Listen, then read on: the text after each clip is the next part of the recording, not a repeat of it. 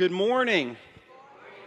As I was thinking about the passage that Pastor Paul has given me to preach this morning, I thought about an internship I did at a church in Orlando when I was 19. One of the other ministry leaders had come to me and they wanted to move a TV down three flights of stairs. It was on a tall TV stand that we rolled into the stairwell and I immediately got nervous.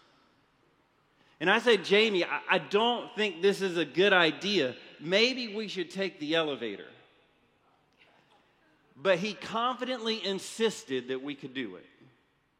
And so we struggled down a couple steps. The TV stand tilted. The TV snapped off the stand, fell down three flights of stairs, and exploded on the concrete. Now, in that situation, whose response was right? To, to be a little nervous and cautious about that, or to have the confidence to say, we can do this? The truth is that our confidence and caution can be a harmful response and an insecure response. Caution and confidence can also come from a place of security. Ultimately, what makes the difference as these things, as these situations, as these unstable things come into our lives will be determined by whether or not we identify with Christ and have our security in Him. There are things in this world, in this broken world, that will continually press in on us to threaten our security, our stability, and our sense of peace. It'll be that lie that comes into a cherished relationship that creates some brokenness it, it could be that coworker who continually highlights your mistakes and downplays your successes. Or it could be that disease that comes in to threaten your life. If we have what Paul Tripp calls identity amnesia, then we are going to respond to those things with fear, with worry, and we're going to feel that instability. But if we do what the Apostle Paul did throughout his ministry, and that he exemplified in Galatians chapter 1, verses 11 through 24, if we do what he did and anchor our identity in Jesus Christ, then we will be able to respond to any threat that comes against us, no matter how menacing with a sense of strength, security, and what Jesus called in Isaiah the perfect peace that we get as we have our minds focused on God. And as we dive into this, I want to explain to you how Pastor Paul, or not Pastor Paul, but the Apostle Paul, how his identity with Jesus gave him a security to live out his life in a way, in ministry, in a way that helped him overcome some incredible threats to the gospel, to the church, to his personal life, how he was able to do that because his identity was in Christ. In this passage in Galatians, Paul was arguing like a defense attorney against false teachers who were attacking his character, the gospel that he preached, and his call to be an apostle.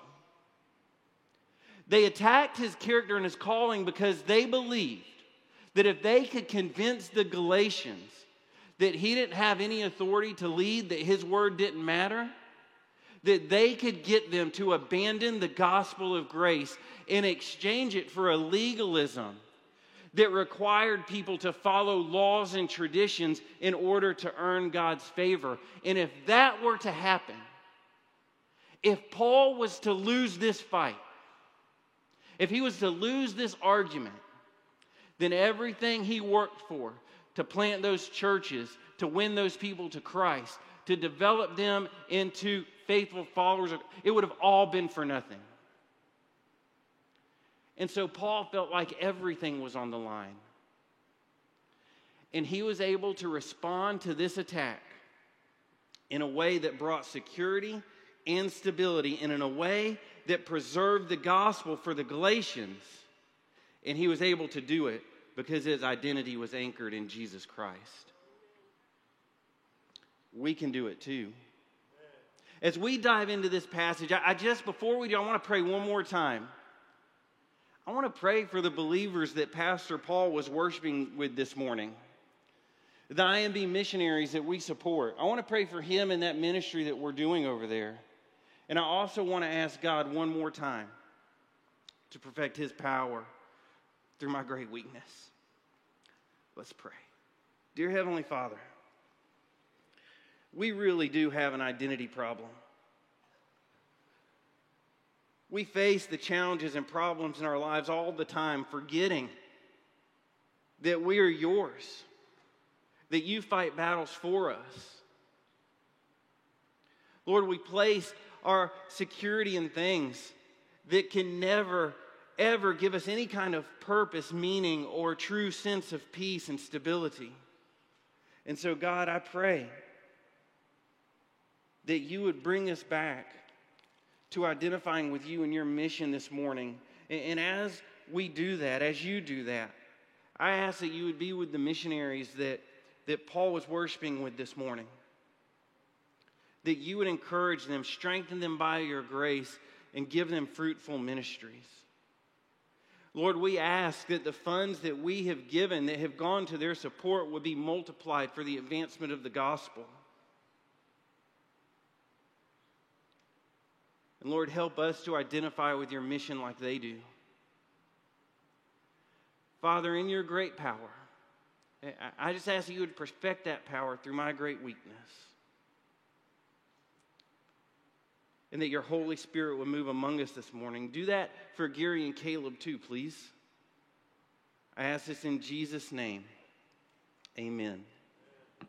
So in Galatians chapter 1, verses 11 through 24, I want you to see the way Paul models three ways for Christ followers to express their security when their identity is in Christ. We will benefit from attaching our security to Jesus in every area of life. But these are three ways that I see Paul expressing that security the freedom it gives him to take risks and to lead for the advancement of the gospel. And I believe that if our security is in Christ and our identity is, then we will identify with his mission too. And then that will be expressed in certain ways. We see those expressions of security here. The first is those who have their security in Christ those who identify with him will identify with his mission and risk everything to advance the gospel. Beginning in verse 11, Paul says, I would have you know, brothers, that the gospel that was preached by me is not man's gospel. For I did not receive it from any man, nor was I taught it, but I received it through a revelation of Jesus Christ. For you have heard of my former life in Judaism Here's what's happening.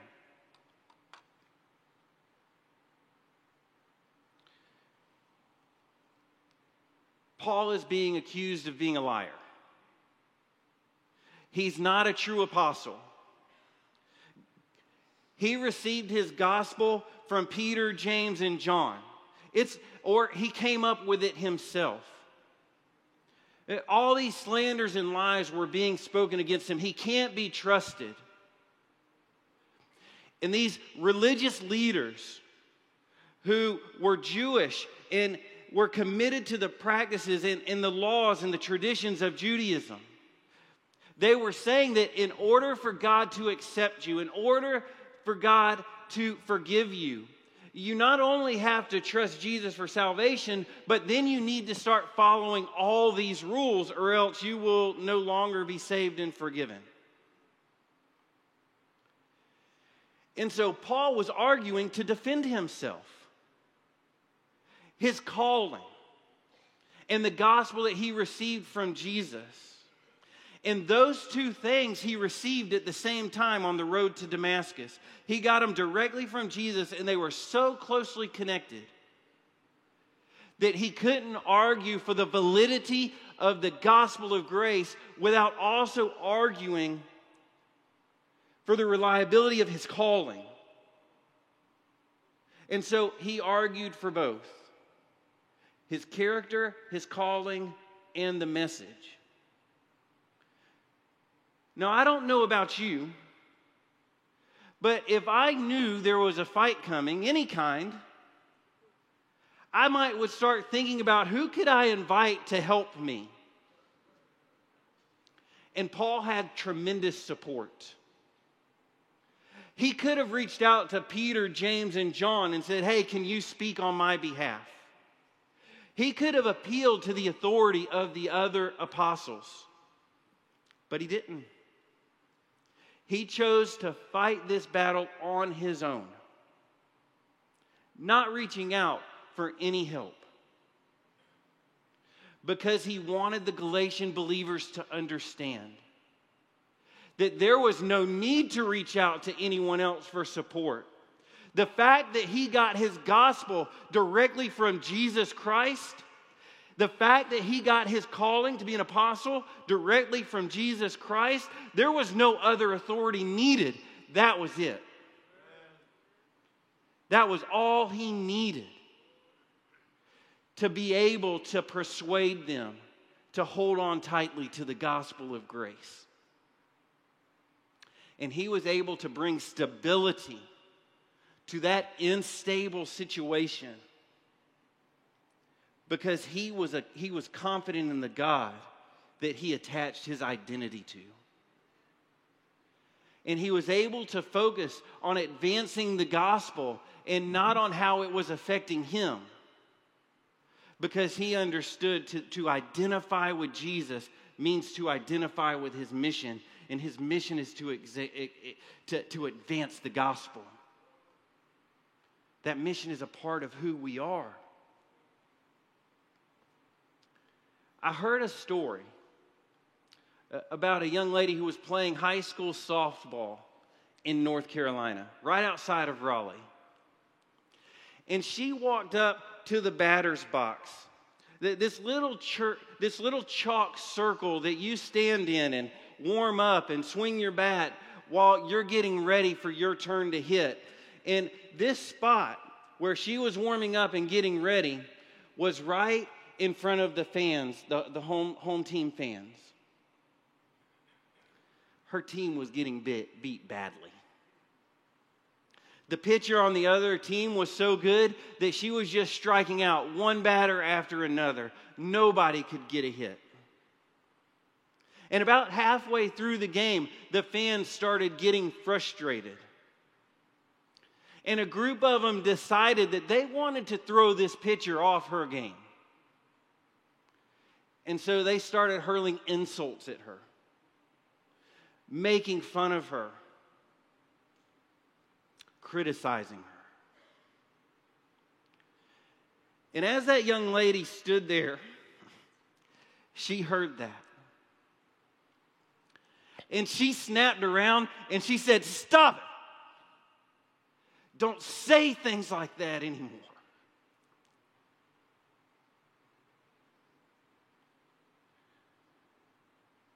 sometimes we have to be willing to stand alone against the attacks of the gospel.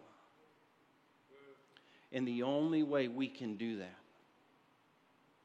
is if our identity is in Christ. Now, don't leave here saying Nick said I should fight every battle on my own. That can come from a place of insecurity too, but there are times where we may be the only ones in a position to stand up for what's right. There's nothing more right than telling other people about how they can experience salvation through Jesus Christ. And He's called us to advance that mission. He's called us to live in a way that helps others see how great Jesus is. He's also called us to verbally explain how other people can come to a saving knowledge of Jesus Christ.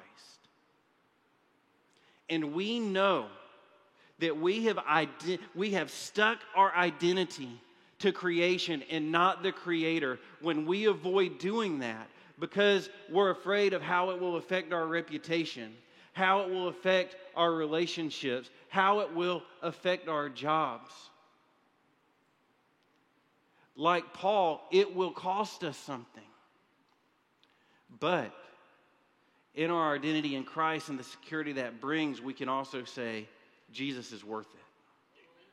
So, one, we see in Paul's life and ministry this example of being willing to risk everything to advance the gospel. He says this in Acts 20, verse 23 through 24, when he explained what his ministry was going to look like. He said, The Holy Spirit testifies to me in every city that imprisonment and affliction await me. But I do not account my life of any value, nor as precious to myself. If only I may finish the course of ministry that I received from the Lord Jesus to testify to the gospel of the grace of God. Risk everything to advance the gospel. Two, speak honestly about your sin to advance the gospel. Look what Paul does here. He says in verse 14, no, he says in verse 13, For you have heard of my former life in Judaism, how I persecuted the church of God violently and tried to destroy it. And I was advancing in Judaism beyond many of my, my own age among my people. So extremely zealous was I for the traditions of my father.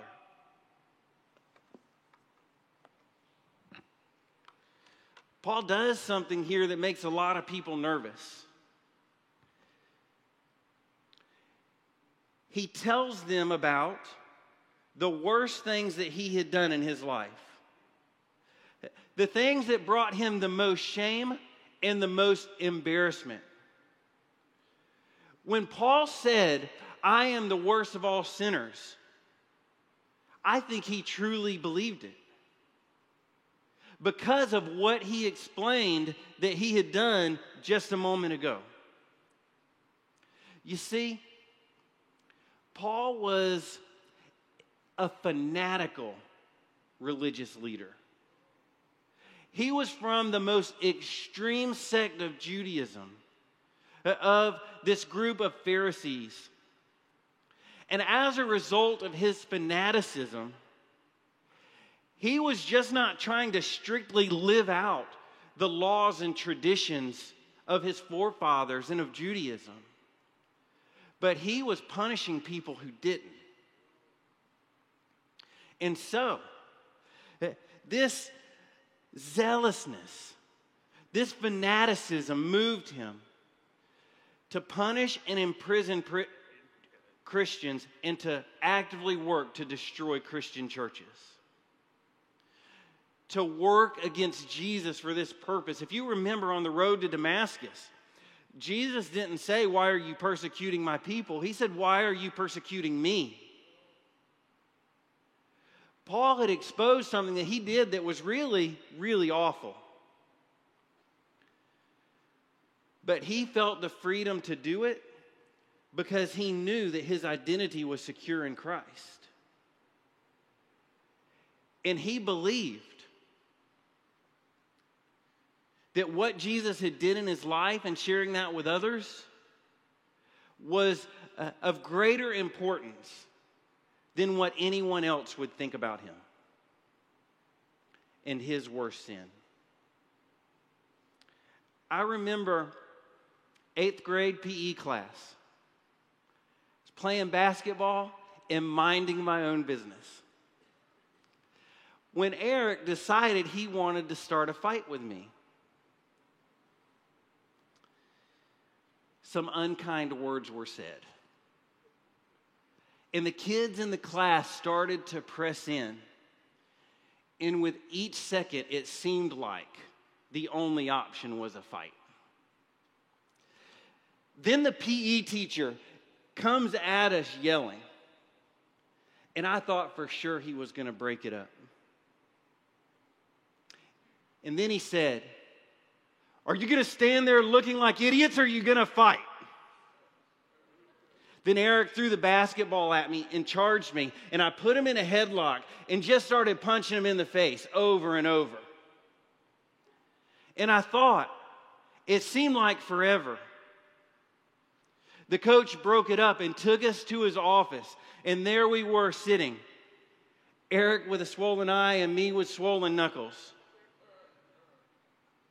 And the coach said this Boys, there's one of two options. I could either send you to the principal and you'll both get expelled, or we can forget it ever happened. Like, y'all know what we chose, right? Like, We're forgetting this ever happened.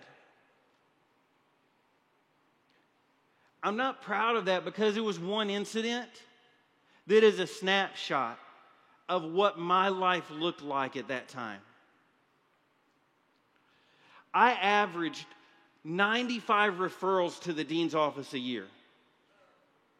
I was constantly kicked out of every class. And I lied on a regular basis to get out of a lot of trouble. Why would I tell you that? I don't mean this to sound unkind, but I just don't care what you think about my sin. For a variety of reasons. One, I don't think anyone here is, is better than me. And they're not better than you either. But more importantly than that, God can use uh, my story to magnify the greatness of his salvation, but it can't happen unless I'm willing to talk about my specific sins. And so Paul was basically saying, I'm not worried about what anyone thinks of me here. I'm just using how bad my life was to magnify this idea that the gospel I received had to come from Jesus because I would have never given up my power, my authority, or share my worst sins with the world unless it was true. And so there's this idea that God wants us to talk about our sin for that purpose. In 1 Corinthians 4 3, Paul says the same thing to the Corinthians, but in a different way. He, he says, But with me, it's a very small thing that I should be judged by you or any human court. In fact, I don't even judge myself. For I am not aware of anything against myself, but I am not I'm thereby not acquitted. It's the Lord who judges me. And I believe that's whose hands Paul wanted the judgment in. He was basically saying, that your judgments of me and how I live don't matter, and, and mine of you don't matter. That doesn't make me innocent. The fact is, it's just, it'll just be in God's hands. And so, if I could talk openly about my sins, not in a general way, but in a specific way, and then point others to the saving grace of Jesus Christ eh, that'll advance the gospel and that's worth it. Sometimes the temptation is to just say that I'm a sinner like everybody else. And it's easy to use that as a shield to not have to talk about our specific sins. But in those moments when God gives opportunity to help another person, it will advance his mission to say, you know what I did? And the God who forgave me, he, he will forgive you too.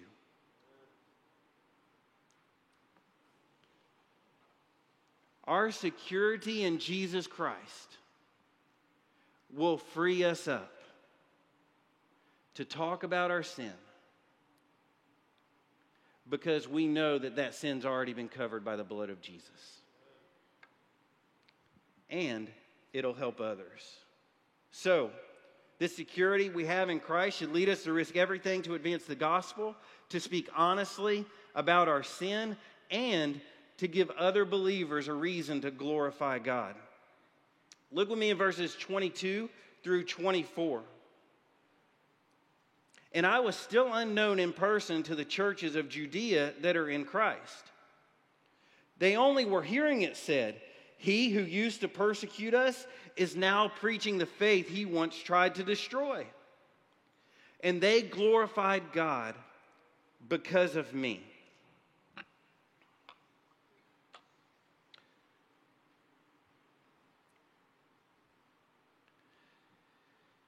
Paul's willing to talk about his sin, but he was also willing to emphasize how Jesus has changed his life and how it had affected the church, how it impacted people's relationship with Christ.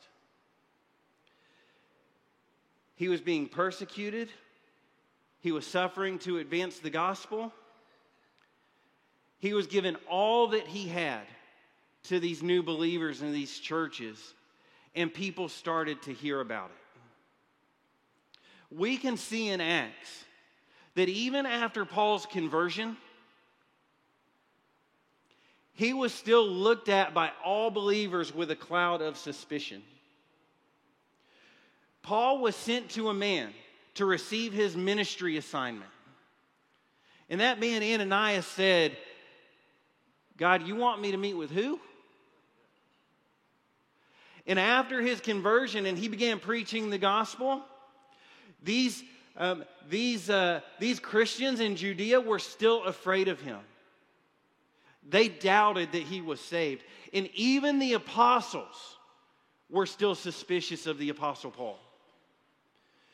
But over a three year period of preaching the gospel, suffering for Jesus, people heard about the things that were happening in his life, and their minds changed. And instead of fearing him, instead of doubting the work that God could do in his life, it, the natural response was to begin glorifying God for what he did through Paul's life. And I believe that the only thing that can free us up to live in obedience to God, to break the chains of those things that hang us up and hold us back, that the only way is to securely have our identity anchored in Christ to where we find all of our satisfaction in Him. Paul Tripp says that we will always attach our identity to something. It will either be to the Creator or to the creation.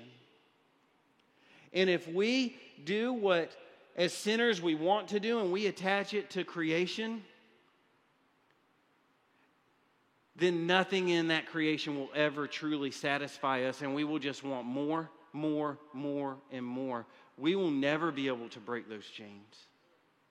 But when we identify with Jesus and his mission, then we get the, the strength, the ability to break those chains and to live in obedience to Jesus in a way that causes others to praise and give glory to God. Jesus saved me the summer after I got in that fight. And He changed my heart. He brought me to the place where I didn't want to get in trouble anymore.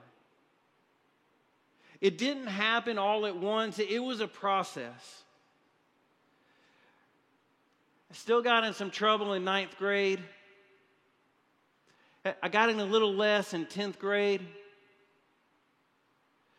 But the day I walked in to my 11th grade year was the first year that I had never been sent to the dean's office, never got in trouble again in school. And my GPA, which was a 1.7, a low D, starting my junior year, went up to about a 3.5. There was this teacher that I had in history class. And I would walk in every day in my freshman year and she'd say, Nick, are you going to cause any trouble today? She, she would just ask me to leave all the time. I had her for a study hall class my senior year.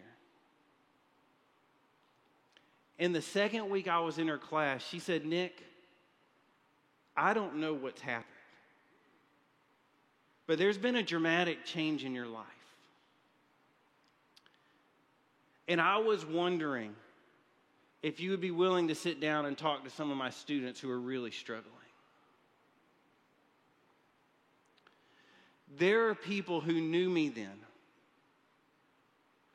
during my worst seasons of life, who still reach out to me and let me know that they're praising God for what He's done in my life. And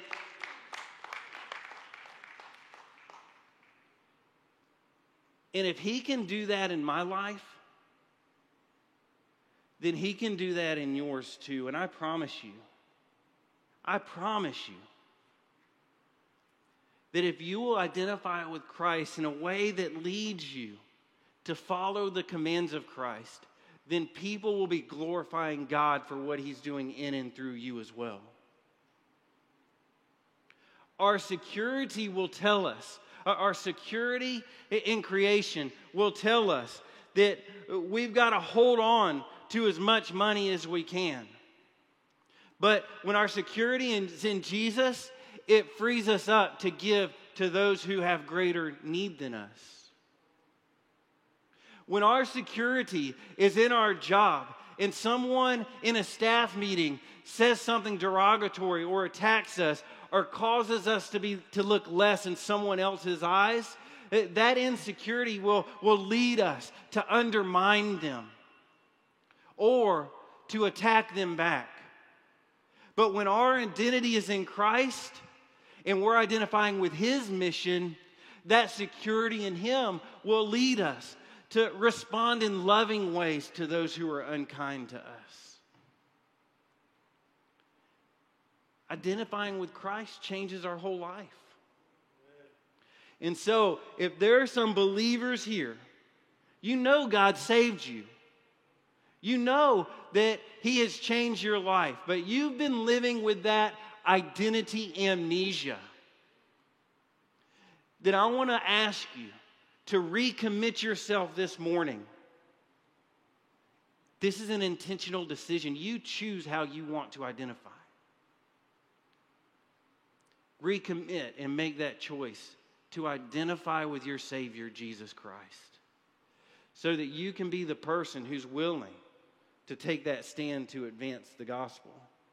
That person who feels the freedom to talk about your specific sins to advance the gospel. And that person who lives in obedience to Jesus in a way that causes others to glorify God and strengthens their faith. You may be here this morning and you know you've never identified with Jesus. You don't know if he accepts you, you don't know if you've been forgiven. You know that your entire life, your identity has been tied to a relationship, your children, your money, your job, your cars, something. Then I want to encourage you with this last story. It was World War II. And a group of orphans uh, were rescued from the beaches of Normandy and taken to an Allied camp. And no matter what they did, they, these officers could not get these kids to go to sleep at night. The trauma had unsettled them. They just couldn't rest or relax. And one night, a private who was coming in and visiting with the kids late at night, trying to get them to go to sleep, had this idea. He went and got some bread. And he gave every child a loaf of bread. And to everyone's amazement, the children all slept soundly throughout the night.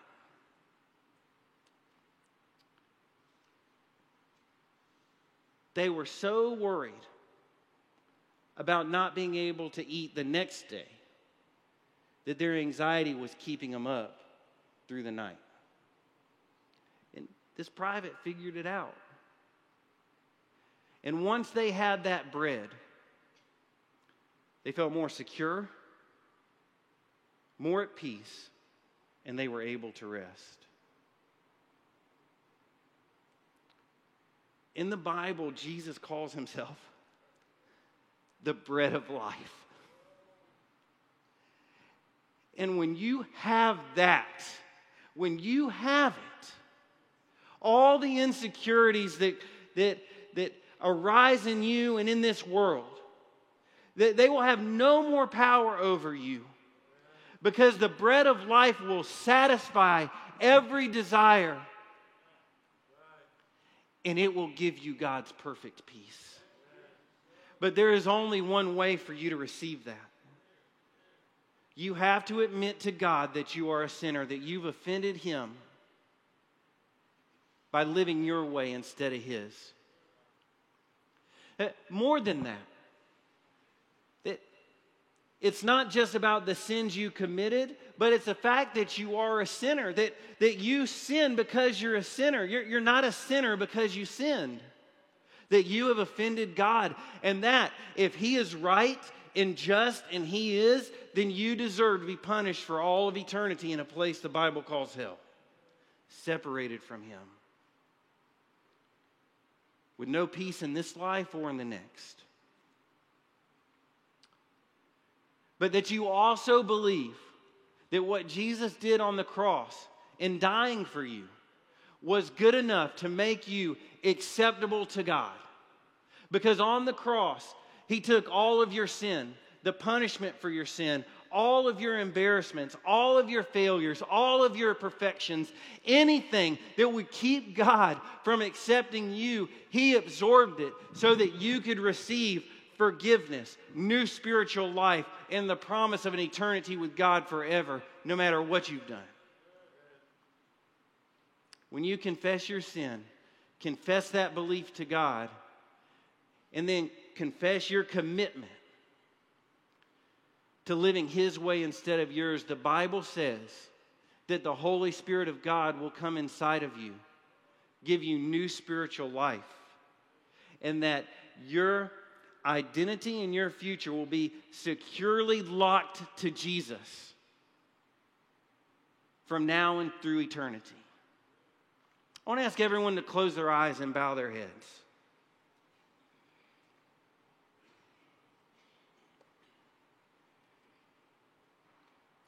If you're a believer here and the circumstances of life have just overwhelmed you, you're at a place of instability, worry, anxiety. And you need to make that commitment to re identify with Jesus. Will you raise your hand so that I can pray for you?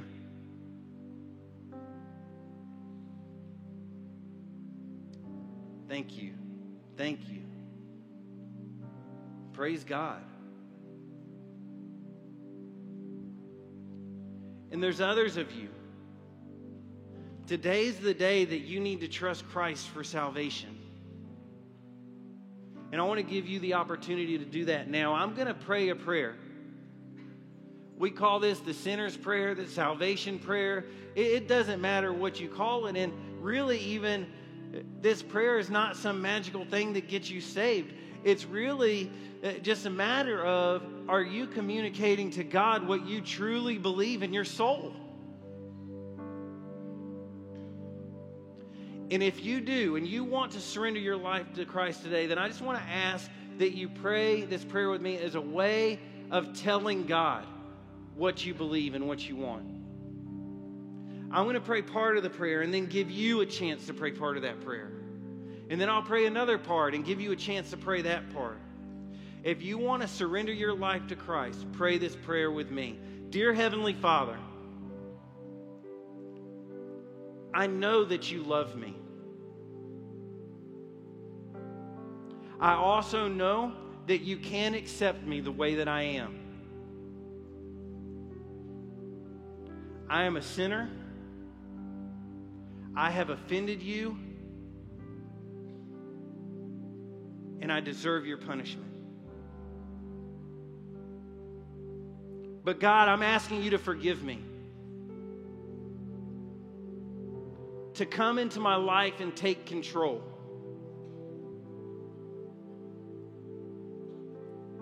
I believe that what Jesus did is good enough to make me acceptable to you. I believe he died on the cross to be punished for my sin. I believe he rose from the dead on the third day. And I believe he's in heaven now, ready to save me. So, God, in this moment, I am trusting Jesus for salvation. And I commit my life to living his way. Please give me this security that can only be found in Christ. I'm going to ask you to keep your eyes closed. If you prayed that prayer, would you raise your hand so that I could see you? I'm not going to come to you, point attention to you. I just want to be encouraged by how God's working in your life. Praise the Lord. God, I thank you for the sister who surrendered her life to Christ. Let her, let me, let everyone in this room feel the freedom that comes from identifying with Jesus. And Lord, I pray that in that freedom, that we'd break free from the chains that keep us from doing things like seeking your forgiveness and seeking the forgiveness of others, forgiving others, uh, the chains of addiction, that they would all be broken as we strengthen and recommit ourselves to identifying with Jesus. Lord, we thank you and love you. In Jesus' name, amen. Let's stand together. Let's worship.